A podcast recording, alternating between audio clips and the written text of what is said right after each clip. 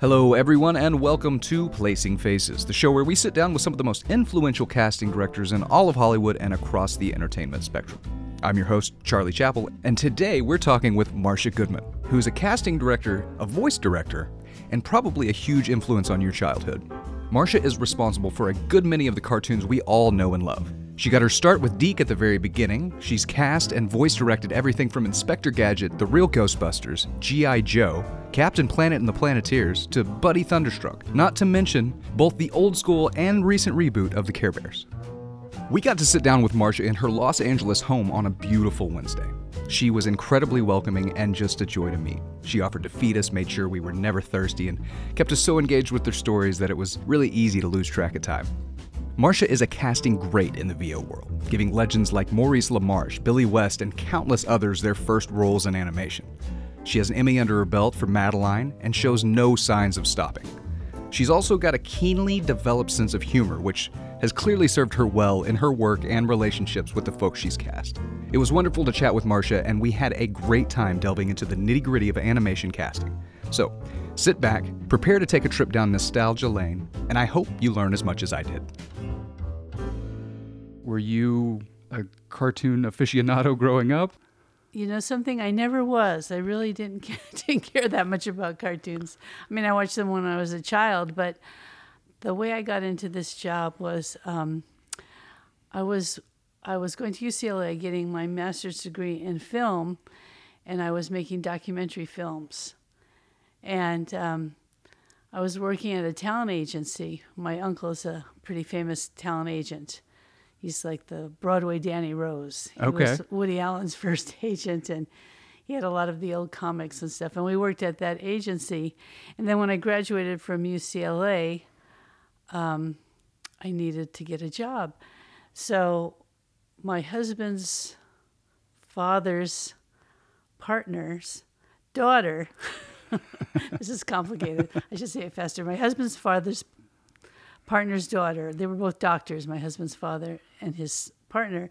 His daughter was in the entertainment uh, agency business, not talent agents, but finding people to work in the entertainment business, more like clerical jobs. So she sent me for an interview at this company called DIC. And I came up to the office and it said DIC, Los Angeles, Tokyo, and Paris. I said, I want to work at a company that's named after a penis that has offices in all these places. And maybe I get to go there.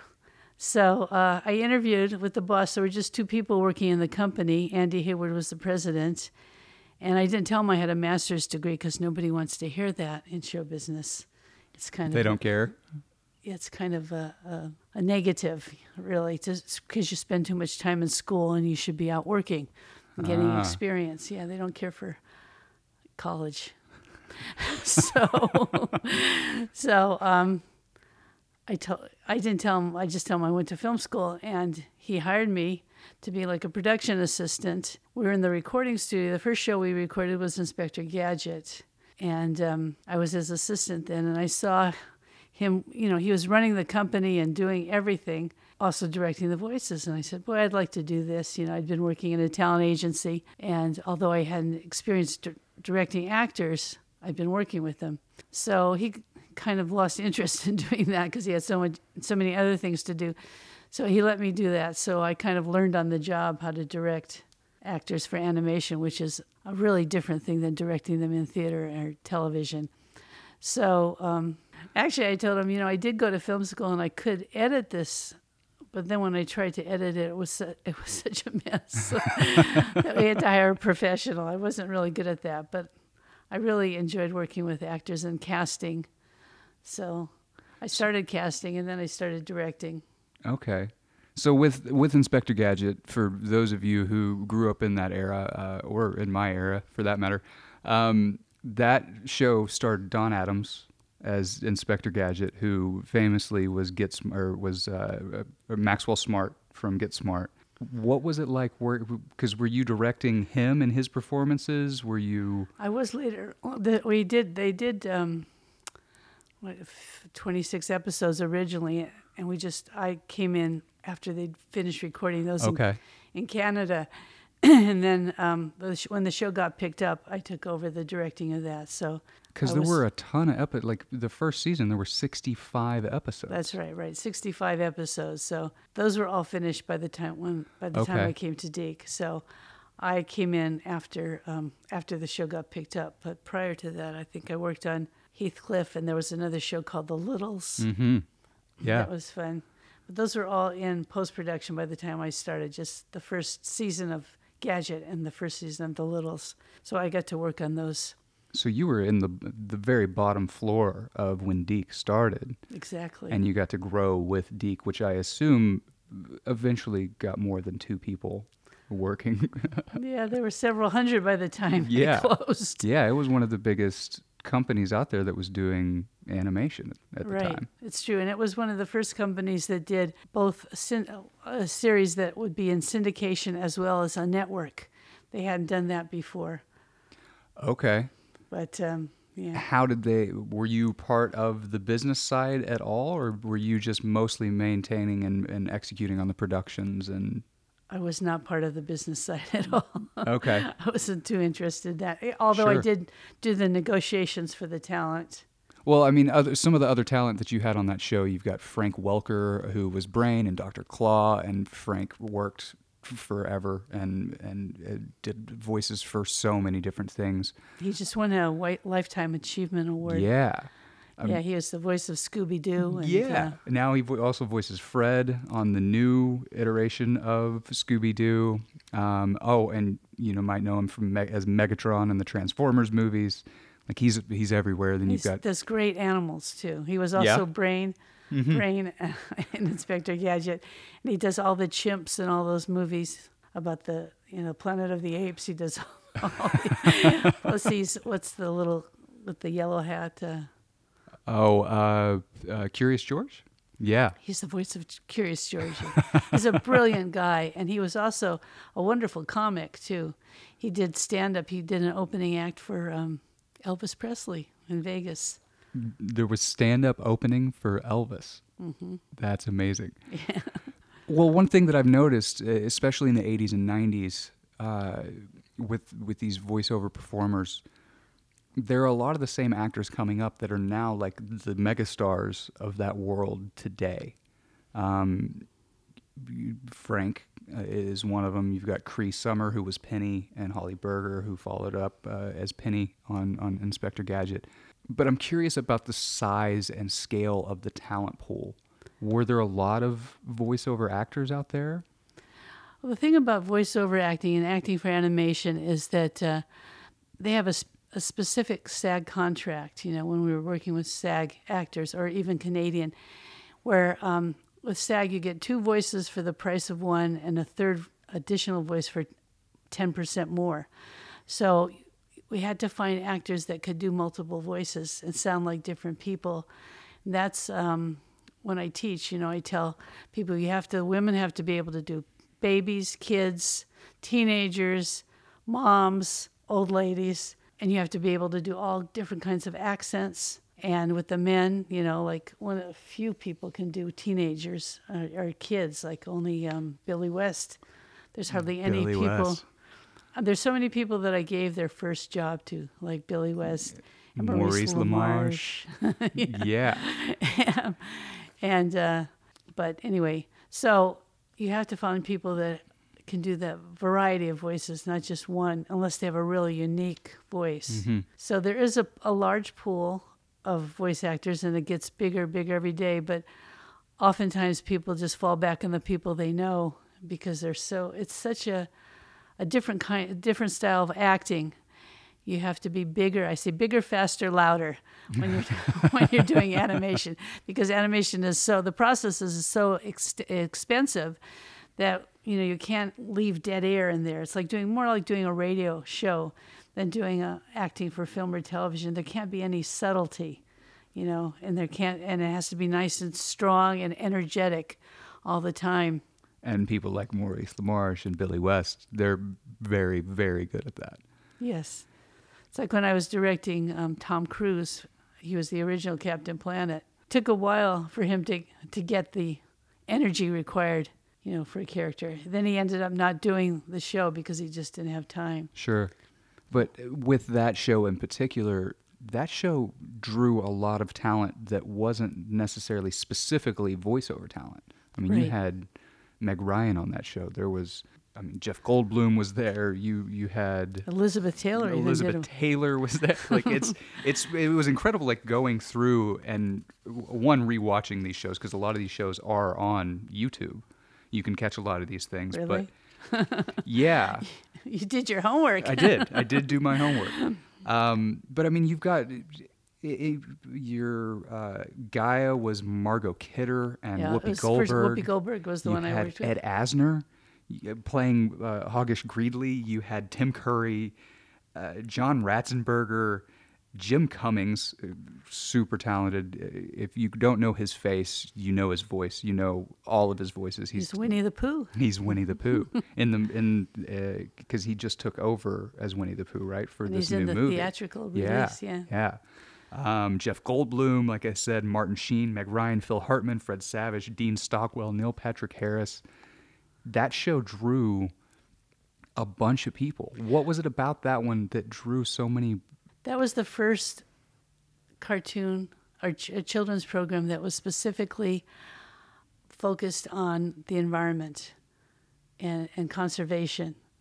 I feel like a lot of senators now need to go back and watch that show. Wouldn't that be nice?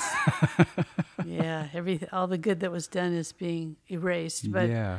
but it was uh, it was a really cause celeb at that point. In fact, we had put an ad in the um, Variety that said we want we were looking for Captain Planet. This about for the first to play the lead role in the first animated children's program that dealt with environmental issues. And Tom Cruise called our office Really?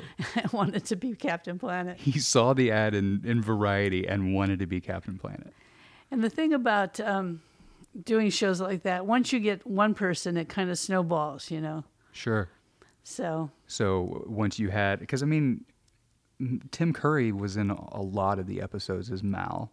Tim Curry is a wonderful actor. I worked with So him on s- several things. He was in Ghostbusters, and he was uh, he was just a joy to work with. Lovely man. Yeah. I There, I said to him once, I said, I wish all the actors could be so as good as you and as w- enthusiastic and as warm. And he said, Now wouldn't that be dull? he was very humble and just lovely. Well, and there were there were a lot of actors that you worked with. Um, you know, I want to talk a, a little bit about Maurice because I love him. I've I've followed his career for a really long time. I think he's he's super incredible. And I I listened to a podcast that Maria recommended to me. Um, called Batman the Animated Podcast about the Batman series, and they were talking to Mr. LaMarche, and he brought you up Did he? as as as being uh, somebody who really really started his career. I mean, he was he took over as Chief Quimby on uh, Inspector Gadget after Dan Hennessey, and that was his first recurring role on anything. And he talked about how he was doing stand up, which you this is the second person now that you found from stand up. Was that a place that you would find people often? Not really, because a lot of stand up uh, comedians were not very good actors. There were very few that were good actors. Phil Hartman was a wonderful actor. And Maurice was just a natural talent. He was brilliant and so versatile. Yeah. So even at that time, even before he became all of these voices, he did he have that range? Did you see that range with him on stage? it was in his act. It was It part of his was. act. He, he, he did voices of all the cartoons he watched as a kid. Well, and he's the kind of guy. It it sounds like he could sit next to you and just hear you and emulate that. He did. He used to do um, Don Adams. Sometimes he didn't feel like doing, you know, doing certain aspects of the role. So he's like, uh, Maurice did Don Adams when he had to be underwater and kind of gurgle. Don was Don would say, "He does me underwater." I can't do it Don's voice at all, but Maurice did it perfectly, and Don got such a kick out of it. He wasn't threatened at all. He just really enjoyed it. Let let, let Maurice do it. That's it's it's amazing to see the talent uh, of these people, especially when you grew up watching cartoons like I did, and then you see them nowadays getting kind of their their time in the light because people care about these things and there's so many opportunities for you know with podcasts and with you know comic con and things like that where you see these people doing these voices and you're like all of those voices are coming out of you but then you go back and you look at somebody who I also want to talk about Mel Blanc mm-hmm. so you worked with Mel you said that was one of the Heathcliff. first people you directed it was it was Mel Blanc on Heathcliff and he was such a lovely man and so talented and so good. I mean, he knew what he was doing. He'd been doing it for 50 years already. And he was. It was like, oh, I thought, is, is this a, how directing is? It's so easy. but it wasn't. No. After him, no. Oh, okay. With him, it was super was easy. Just a breeze, yeah. Yeah. Well, with him and with people like with uh, uh, with uh, Maurice and and you know, some of these other names who have who are really really talented with this.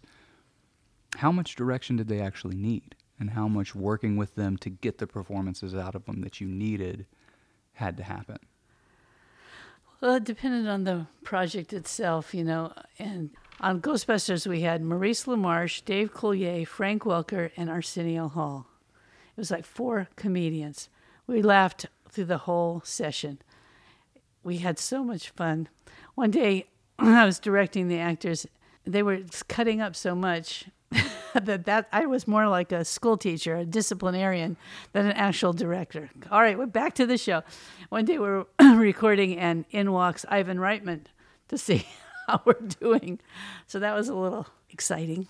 So, with these sessions, are, are, multiple people recording at the same time to go off of one another, or are they hitting their lines mm, one by one? How how is that working on? Again, I know it probably changes per show, but with with this one in particular, were they all in there at the same time? This one in particular, they were, all in there at the same time, which was pretty hysterical.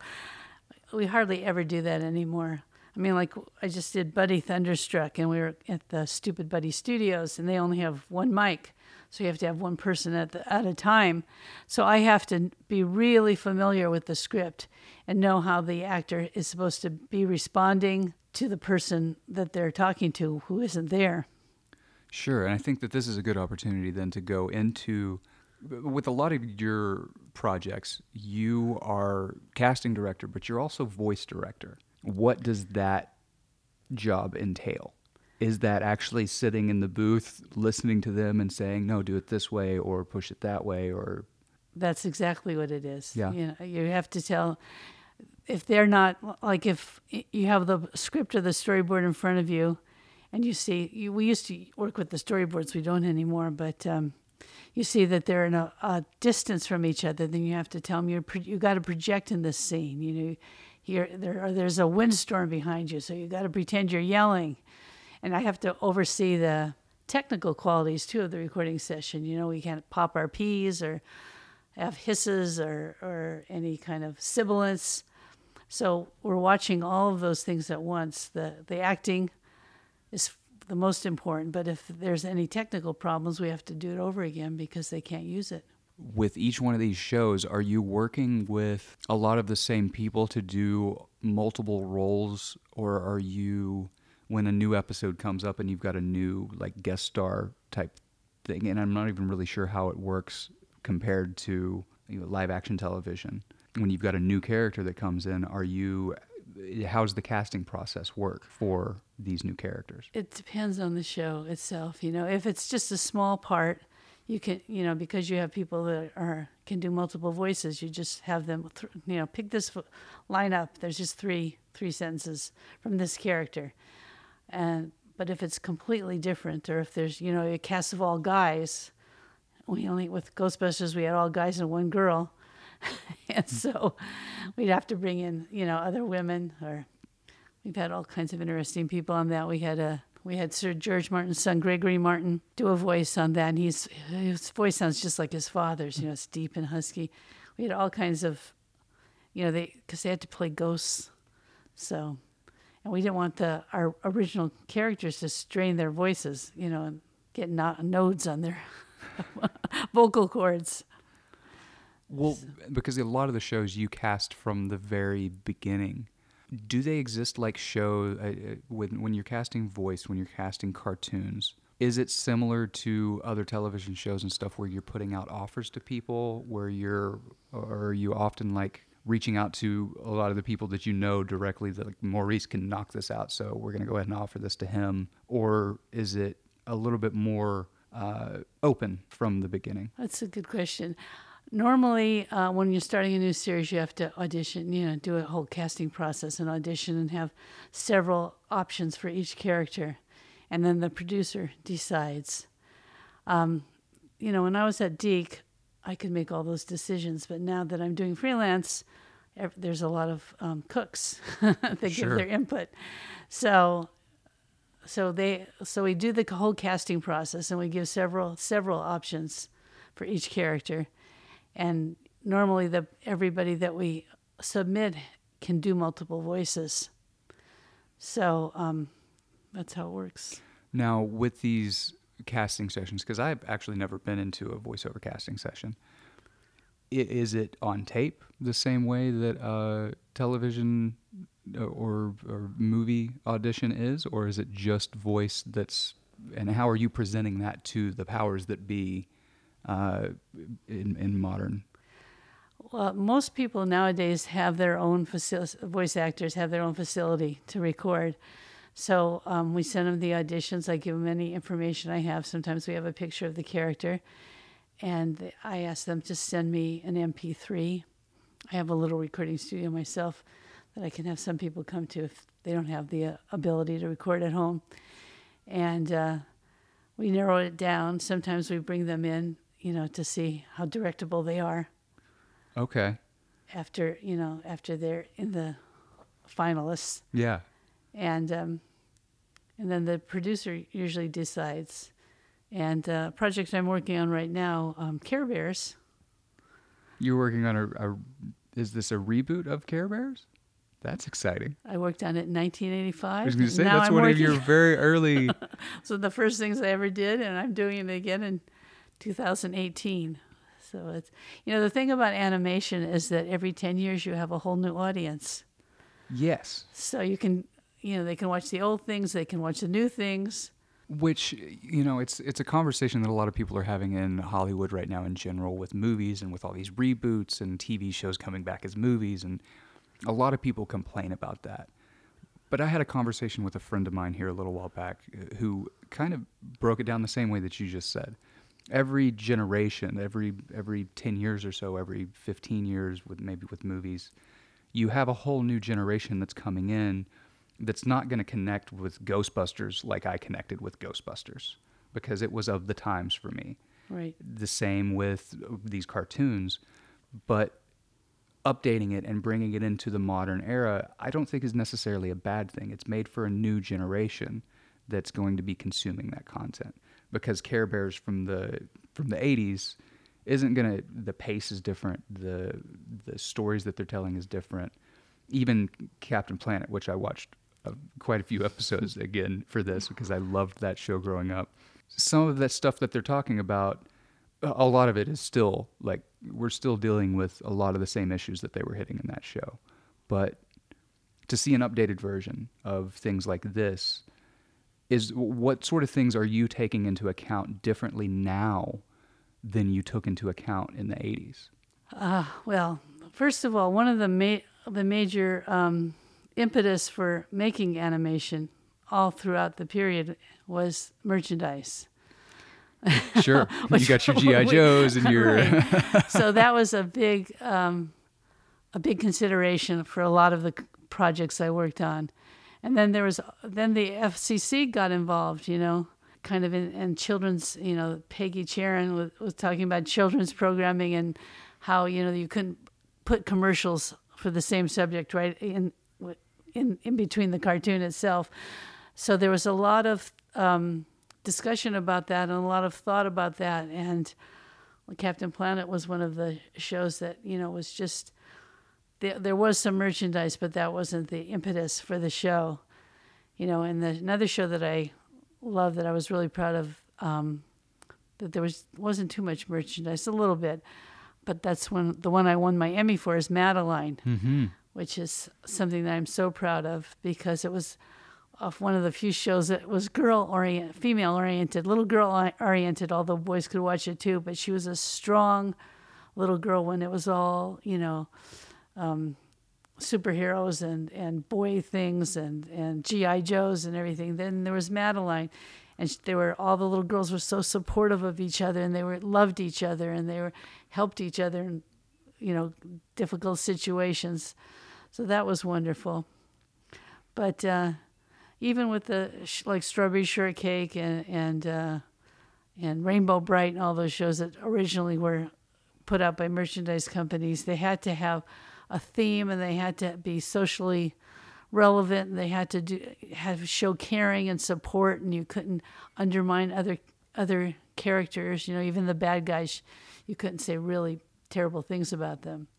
How gratifying was it at that point to be able to win for something like that it meant a lot. First of all, we never thought it would happen. I mean, we had done other shows like Carmen, Where on Earth is Carmen Sandiego? that was educational, and that was for PBS. And we mm-hmm. did Liberty's Kids, which was about the American Revolution, that was for PBS. So there was, a, but that was after Madeline.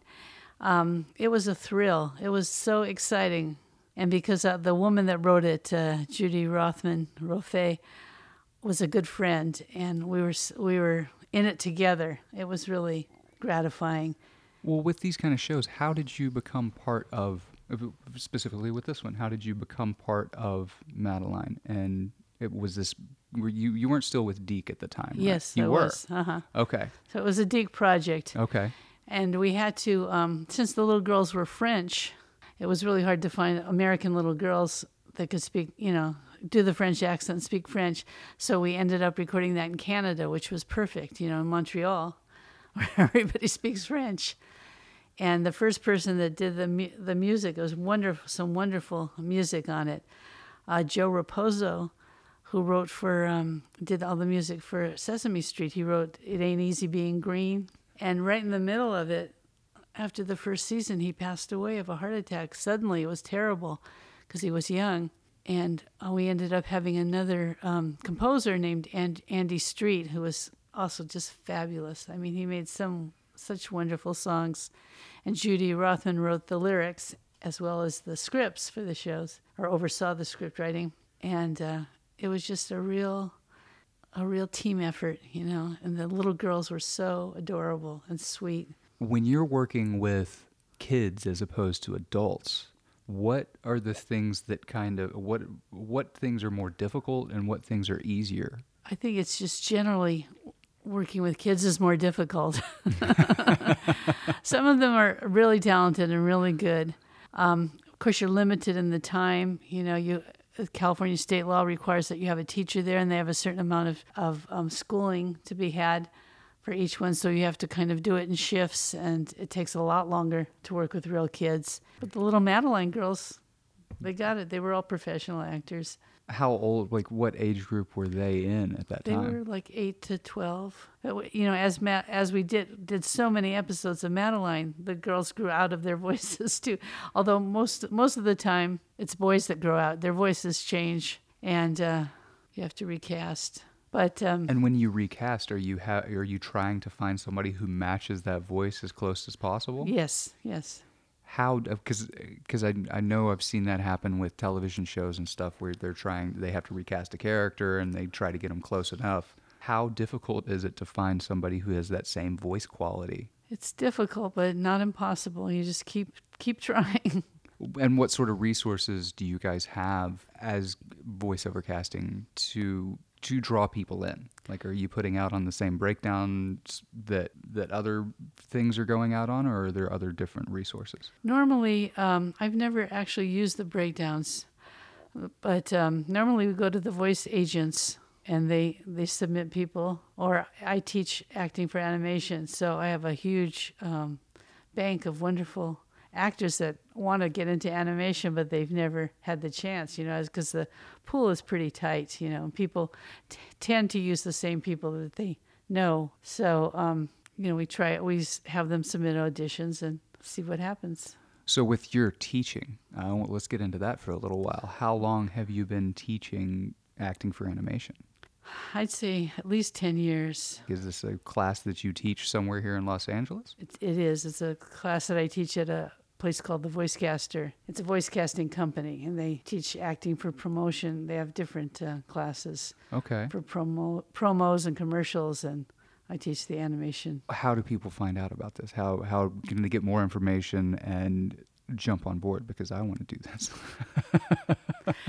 Actually, there's this great um, pamphlet, and it's also online. It's called the VoiceOver Resource Guide. And I would highly recommend that to anybody that is interested in doing voiceovers because it lists all the voiceover agents, it lists all the classes you can take, it lists uh, all the rates, the commercial rates, and everything, just about everything you would need to know. All the recording studios. It's a great, I'll show you the pamphlet later. Great. Um, so uh, another thing is voiceover reels that I kind of wanted to talk a little bit about because they're they're different than a video reel because a lot of your video reel is one showing that you can act and but it's portraying who you are. With voiceover, you're portraying a lot of different people, a lot of different characters. Are there any do's and don'ts of voiceover reels that that you run into often that you're like I wish people would stop doing that or that you wish people would do more of? Well, I, I focus on animation reels. Normally on voiceover reels, people have um, like four sections. You know, they have the promos and the commercials and the animation and the uh,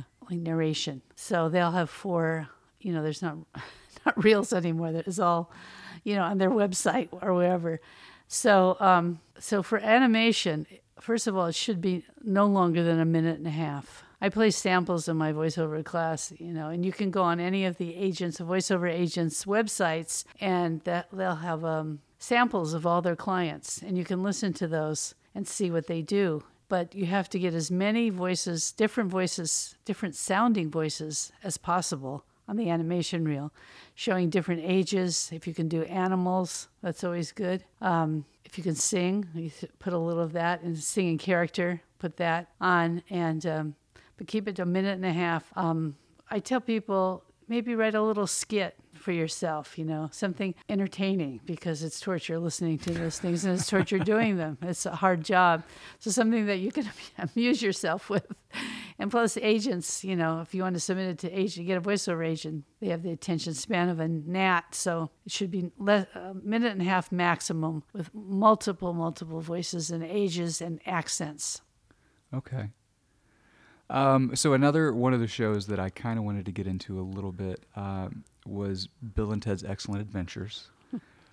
um, was this one a DiC uh, Yes. as well? Yes. So what's really interesting to me about this one is the first season. You have Keanu and Alex Winters and George Carlin as the leads. They're still the voices of the characters, correct? We did not have Keanu. You I- didn't. No. According say- according to IMDb, you did. I and I, it was one of the ones that I couldn't find any episodes of. So I was just going off of the IMDb. So he wasn't able to do it. I But don't remember George Carlin either. That was a long time ago. yeah, Um, the the blonde kid was Alex Winters. Yeah, yeah. Okay. With a show like that, and with a show, uh, you know, there, there was uh, the real Ghostbusters as well. These are two show cartoons that were based around big movies that were a big part of the zeitgeist at the time. What sort of freedom do you have to make it its own thing and what sort of like constraints do you have to make sure that it's close enough to the original property the original ip that allows it to still work Well, that's usually mostly up to the producer. You know, on Ghostbusters, originally the character of Peter was played by Lorenzo Music, who had his own style. He had a kind of a laid back, monotone style, but he was a wonderful actor. And when uh, Bill Murray heard the the voices, he said, "How come um, Maurice is doing Egon, Harold Ramis, and it sounds just like him, and and Peter doesn't sound like me at all." And so then we replaced him with Dave Coulier, who was doing the exact voice of Bill Murray. So there's so many, as I say, there's so many chefs involved, you know, that get their fingers in the pie. So it's it's really determined by outside sources. yeah um so Did that answer your question? yes yes it did uh so i'm curious about voiceover actors in general do a lot of voiceover actors start off or appear often as traditional on-screen talent, or is it a s- fairly specialized group from the get-go? That's a good question too. Again, it varies. You know, when I teach my class, I say the most important thing about acting for animation is acting. You have to be a good actor. Everybody thinks, "Oh, I do funny voices. I can." You know, my cousin says I should do cartoons. Well, I say, I say you're up against people from the Royal Shakespeare Company. You know, Tim Curry does voices, wonderful actors. And then on the other hand, there's some you know screen actors that don't sound horrible when they're doing cartoon voices. They don't get it. They can't do the mic technique. They can't get big like it needs to be for for acting for animation. So I won't mention any names, but um, so it's acting is the most important thing. And then if you can act, you have to be able to act big. You know, ham, ham it up. Everything you learned about acting for for the screen or for television. You have to throw it away. I say sledgehammer is what we need for cartoon anime acting. Um, so, with that being said, are there tips and tricks as a voice director that you have to help people get out of that smallness, out of that subtlety, other than saying get bigger and bigger, louder, faster. I said, do what you're doing, only a lot faster and a lot bigger. And I, you know, I tell them emphasize words. There's a whole process to it. You've got to find words that you emphasize. You've got to, the characters in animation, they don't have expression on their face. So it's all in the acting. The emotion is all there. So you have to go through the script and the copy and find, and find something that you can go after for every single sentence. Every sentence should be different. You can't sound like you're reading. You have to sound like you're acting for every, and, and when you do when you get copy for um, audition copy, what they do is they take excerpts from the script, most likely the pilot script, with different scenes where there's different emotions showing, so that we can get the range of emotion for the talent to make sure they're they have the capability of really revealing it through their voice. Is is there very often that you cast somebody that y- that you find out down the line, a couple episodes in or an episode in, that this isn't working? And Yes, that happens often. often. Yeah.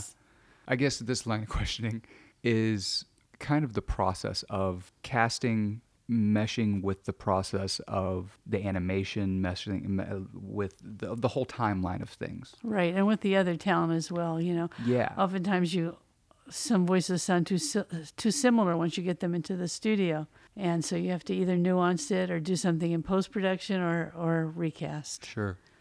Where in the development of these shows is the casting as opposed to the actual recording, as opposed to the actual animation part of it, as opposed to the release of the show? Like what? you didn't know that? That's right. Yeah, I'm I sorry, have- I have I've no taken clue. it for so much for granted that uh, the very the well the first thing is the the script is you know developed, or the series is developed, or Bible is written for the show. You know with with description of each of the characters, and then they write either the writer, the head writer in the show will write ex, um, scripts for each audition for each character to audition or else they'll have a pilot script that we can take um, excerpts from. Then we we do the audition, and they hopefully they've drawn the characters beforehand. In the Bible, there should be the character dis, um, description as well as a picture of the character. So then we take that to the actor to the actors to many many actors. You usually see about thirty to fifty people per per character, and uh, they submit an audition, or we we audition them, and then we narrow it down. Then we record. The writers are writing the scripts. We record the script. It used to be we'd re, we'd get a copy of the storyboard, but we don't get that anymore. They do the storyboard after we record the script. So oftentimes there's pickups because the they'll make changes in the storyboard, and then um, then the animation is done last. And then if we need to do any corrections, we do looping or ADR to pick Okay. up some lines at the end that aren't working. But So they're basing a lot of the animation off of the performances. exactly, Okay. Yeah, and that's Okay. really important for the animators to hear the voices, to know you know what what the expression is going to be on the face or whatever. Interesting. Okay. Yeah, I mean, when it comes to all this stuff, that like I was saying at the beginning, uh, my ignorance is my sword right now because I don't know uh, about this whole process of casting, the more we can find out, the more we can know. Because, you know, it's uh, with you, you've been doing it for so long, you understand it like n- probably no other person out there right now. There's very few who understand it like you, like you. There, there are several, but I take it for granted. You know, I just assume that everybody knows, which isn't the case. So this is good that people are learning how the process works. Yeah, yeah. But definitely the voice comes first. The only uh, only way time that doesn't happen is when like they're dubbing a, like an anime cartoon or something.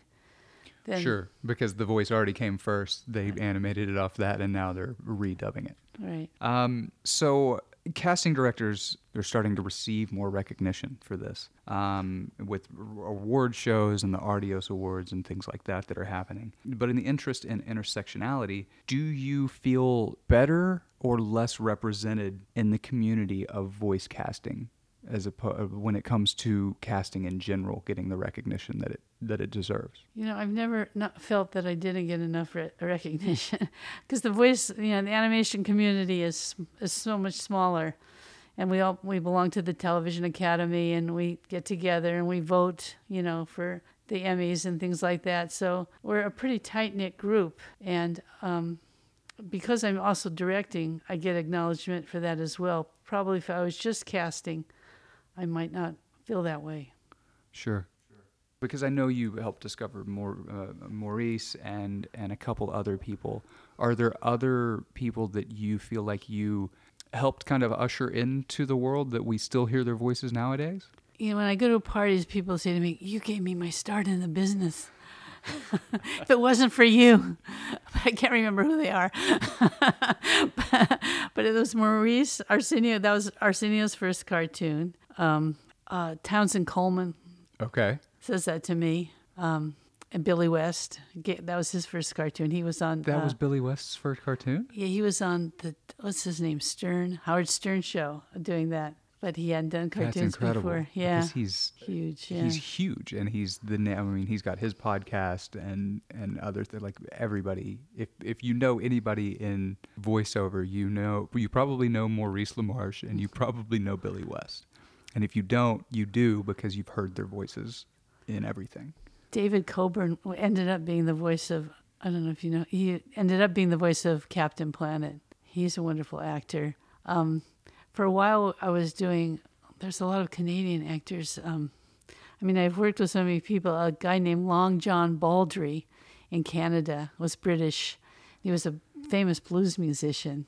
Um, Jim Burns. A lot of actors that in Canada and who else in America. One one good one though that I love telling people is that for a while um, our boss went to to Omaha and he came back. He was in a project with um, Warren Buffett, and I directed Warren Buffett in his first cartoon. He- He was fun, and. Uh, but there was a young man in Omaha that it was part. There was a children's theater there, and my boss came back. He goes, "Those people are really good. I want you to start working in Omaha. It'll be a lot cheaper than working in L.A." And there's a lot of talent there, which was true. There was a there were several community theaters, but one of the young men that uh, ended up being cast in Street Sharks, which is my son's favorite show, I love Street Sharks growing up and uh, Archie. He was uh, the role of Archie. His name is Andrew Rannells, and um, he decided to move. He he was one of the stars. He was only 16. He was one of the stars of the children's theater there, and he moved to New York. And for a while, he was having a really hard time getting a job. And I cast him um, in a few things I was doing. He was um, Hamilton in our Liberty's Kids, and. Uh, he used to write me and say, "Oh, if it wasn't for you, I'd be starving to death." and then he got cast as one of the two leads in Book of Mormon. And then he got cast uh, from Book of Mormon. He got cast in that television series for HBO, Girls. yes And now he's on Broadway all the time. And I gave you- him his first you screen gave him credit. start. I'm really proud of that. Well, one of the things that you've cast a lot of uh, are heroes. You, you with Captain Planet and with uh, one of my other favorites is COPS Cops. I, I don't know why that one stood out to me, but I I remember that show so vividly from growing up. What is it about a voice is heroic? Is there is there a quality to different voices that you can pick out? And this may be a very like too vague, too general of a question, but it's interesting to me to try to try to figure out what qualities within voices you're looking for for a heroic person or uh, you know the side buddy character or the love interest or any of these different things are there certain qualities that you're looking for Well, oftentimes the hero hero has to be deep voiced, but it's more in the acting than the voice quality, really. They have to be able to project the feeling of being heroic, you know. Uh, when I was directing Tom Cruise as Captain Planet, I kept saying, "Tom, just give it another 6 inches." And he said, "Marcia, you're embarrassing me." but then he'd, he'd be able to get it. I mean, that's why you have to do a shorthand when you're directing people. So um, that was my shorthand for him. But uh, it's just it's the acting quality and the and the internal strength that they project into the mic that makes it heroic. well and when you see a lot of these people when you see Mau- maurice sometimes the voice that's coming out of him doesn't seem like him and with a, lo- a lot of these other people you you their their quality of voice but their presentation is completely different than their visual presentation so one of the things that you did uh, was um, Dennis the Menace. So you did the cartoon, but you also did a television movie where you cast. How difficult was it to square those two things after having cast the voices for Dennis the Menace and then also having to then cast a human person who sounded like that and acted like that, but also looked like that? you just have to go through the process, you know, and and see so many people, you know, and you have a lot of input from producers and the network and everybody that's paying for it. So sometimes my choice isn't always the one that they pick, but we have to give them a lot of options to see as many people as possible.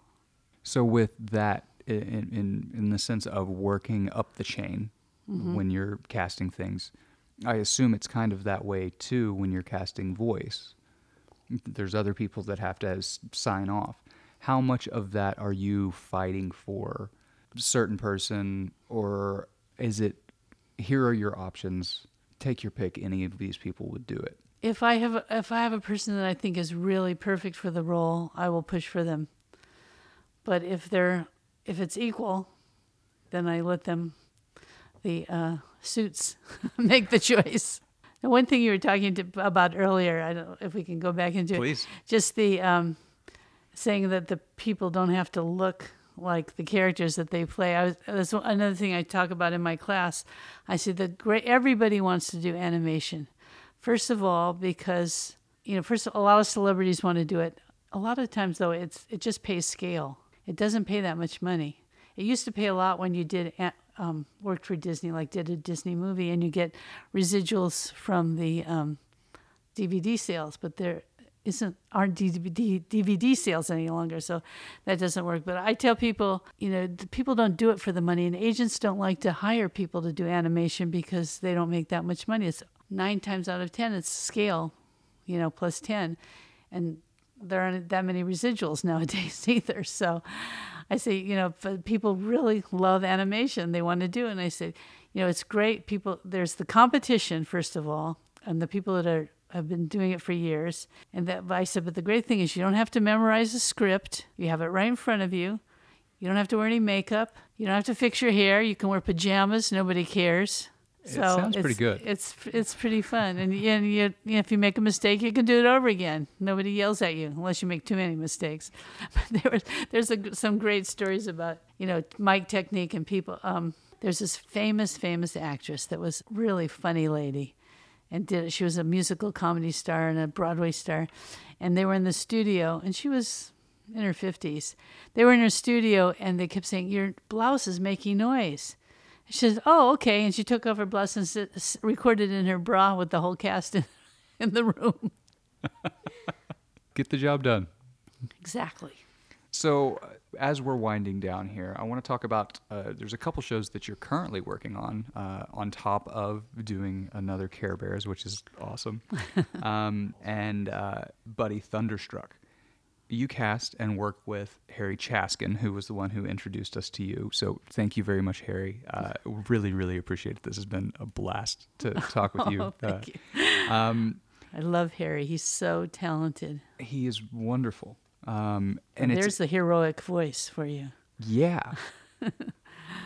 and when you meet Harry, he's this very quiet, very Humble. very humble. But what I'm curious about is what are the differences that you're seeing in modern television uh, animation casting than what you used to see back in the day? Is is there like the technology how it's changed and how uh, how is the is the process faster? Is it sped up because the technology has allowed it to speed up? You know, the technology has changed a lot, but it doesn't hasn't sped up the process at all because it's still a little belabored. You know, you go through, you go either you have the whole cast in in the studio, and then you have to make sure you have no technical problems, and you have to make sure everybody's getting their lines and that the the sound is balanced, or you have one person at a time, and uh, the assembly is is a lot faster. You know, editing is a lot faster. I mean, we used to use razor blades and tape, but you don't have to do that any longer. But the process itself is still t- takes a long time because, especially when you had the studio when we were doing Buddy Thunderstruck, um, we had uh, Ted. Raimi, and he hadn't done that much animation. He'd been on a lot, a lot of on-camera stuff before, and he was a wonderful act. I mean, he is a wonderful actor, but he, you know, he'd be, he was an actor. it was the thing we said to him all the time faster just like that only faster because animation just is expensive and you have to do it fast. And if you if it takes if you do it as long as it take would take to do a show you'd you'd have an hour's worth of animation you know just one person. So just you have to be on people all the time faster and do it lo- emphasize this word. You know this is you're responding to this. So it's especially when they're by themselves you know they they don't have a clue how the other person has Sure. There's no Read the lines, There's no response, and you can't ping back and forth off of one another. So I have to be, I have to know either how I'm going to have the person, if they haven't come in yet, have them say the line, or how they've said it in response, and this person has to respond to the way they've said it. So So with that, is that just the experience that you had over the years of being able to know that, or how are you tracking that? Uh, how you want to capture that? I make no, I make notes in the script when I go through it. You know? Okay. Okay. Um, well, I want to. I, I I want to open up the floor to you and and ask if there are any other stories or info out there that people can find about you and your career. No, I think I think we've covered a lot. I'll probably wake up in the middle of the night and think of something that I haven't told you. But well, I I've still got more questions, but I'm getting the the we need to sign getting off. the uh, Uh, yeah. the the red light is coming on. Um, you know, some of the things that I, I did want to get to uh, because they were shows that I loved growing up were Sonic the Hedgehog and the Super Mario Brothers Super Show and Super Dave. Oh Loved- gosh, those were also Super those Dave. like whole half hour shows Yeah. and the uh, descriptions in themselves. All Uh. so Sonic the Hedgehog was, you know, Jaleel White, who was the voice of Mm, Yeah. Urkel. Oh, he was a character. He was so much fun. And then we did Sonic. He had to do three different voices when he played his sister and his brother, and himself. yeah, we did a lot of episodes of Sonic. Super Dave, And they're doing a live action Sonic the Hedgehog. are they? Yeah. Oh, that's right. They Guess he won't be announced that. playing that. I don't know who's going to do that voice. Bob Einstein was hysterical. He was Mm-hmm. so funny. So good. I, I, I and that show didn't run very long, but I remember it. It- It's those Saturday morning cartoons. There's something that's missing in today's society because But they were Saturday- so violent. They were. they absolutely were. uh, this has been an absolute pleasure, Marcia Goodman. Thank you so much for sitting down with us and having us in your home. My pleasure. Thank you. All right.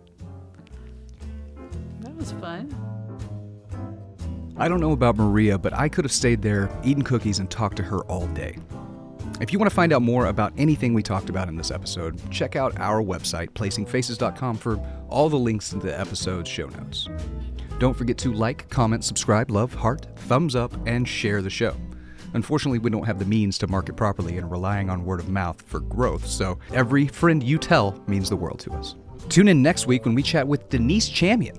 And if you don't know who Denise is, you need to remedy that immediately. Denise has cast some of the biggest movies with some of the biggest and brightest stars and the best directors out there. From Saving Private Ryan, Big Fish, Red Sparrow, to The Man in the High Castle and the recent release of Bumblebee, my favorite of all the Transformers so far. I think that for the most part, because there are many different reasons why people become movie stars, but I think they are truly talented. I think they're good actors. They know what parts they should play, they know what parts they shouldn't play. Um, so there's an awareness of self there. I, I think there is. I think there is. I've seen a lot of A list actors pass on roles that they didn't feel they were right for. And most of the time, I have agreed with their decision and I've understood why they've passed. Placing Faces is powered by Collaborator.com, a media production service connecting media professionals to companies, brands, and agencies, allowing you to scale your production based on your needs. Video professionals find work, and companies save money. Have you ever wanted to be a casting director, or do you have a project that you need casting direction for? Check out our partners, the Casting Society of America, for more information. They have introduced us to so many of our guests while serving as a hub of information about this branch of the entertainment industry. To learn more about the Society and what it takes to get into casting, you can visit www.castingsociety.com. And lastly, if you have any feedback for us, we'd love to hear from you. What casting directors do you want to hear from next?